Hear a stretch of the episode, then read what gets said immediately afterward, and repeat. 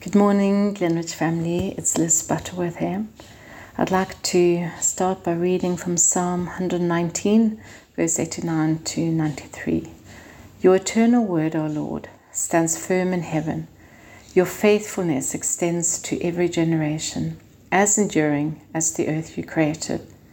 Your regulations remain true to this day, for everything serves your plans. If your instructions hadn't sustained me with joy, I would have died in my misery.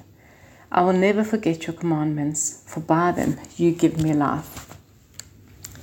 This last while, or even this last year, I've just felt prompted and I guess a bit convicted to refresh my own memory about God's faithfulness and His goodness in my life.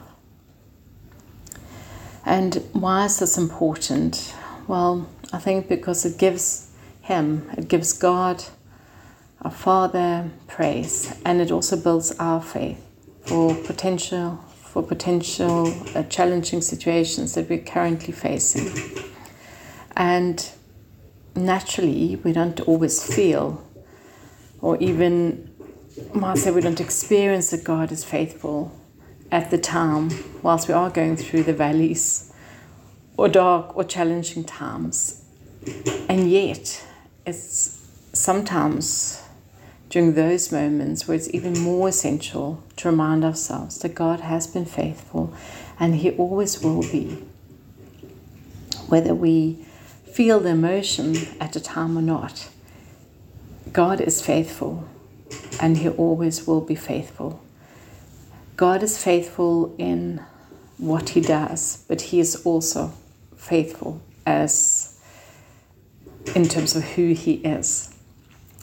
2 Timothy 2:13 says, if we are faithless, He will remain faithful, for He cannot disown Himself.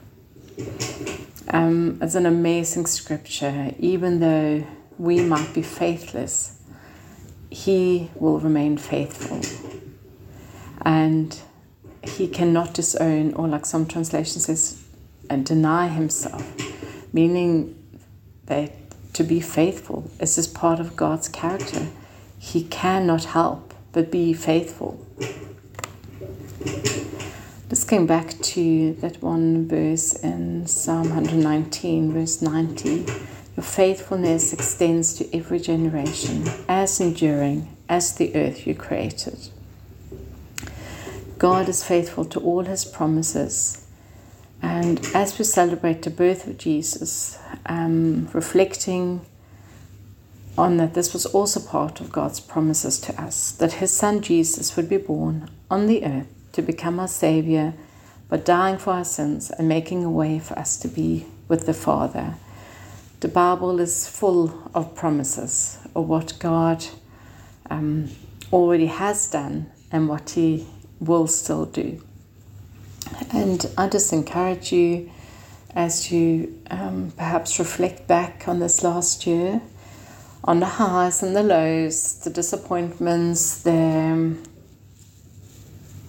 excitements, and the full package, to just try and remember and proclaim that God has been faithful. Try and find, even if it's just one situation or one moment that you can remember, where you're just able to say that God was faithful. God is faithful. Bless you all. Hope you have a wonderful day.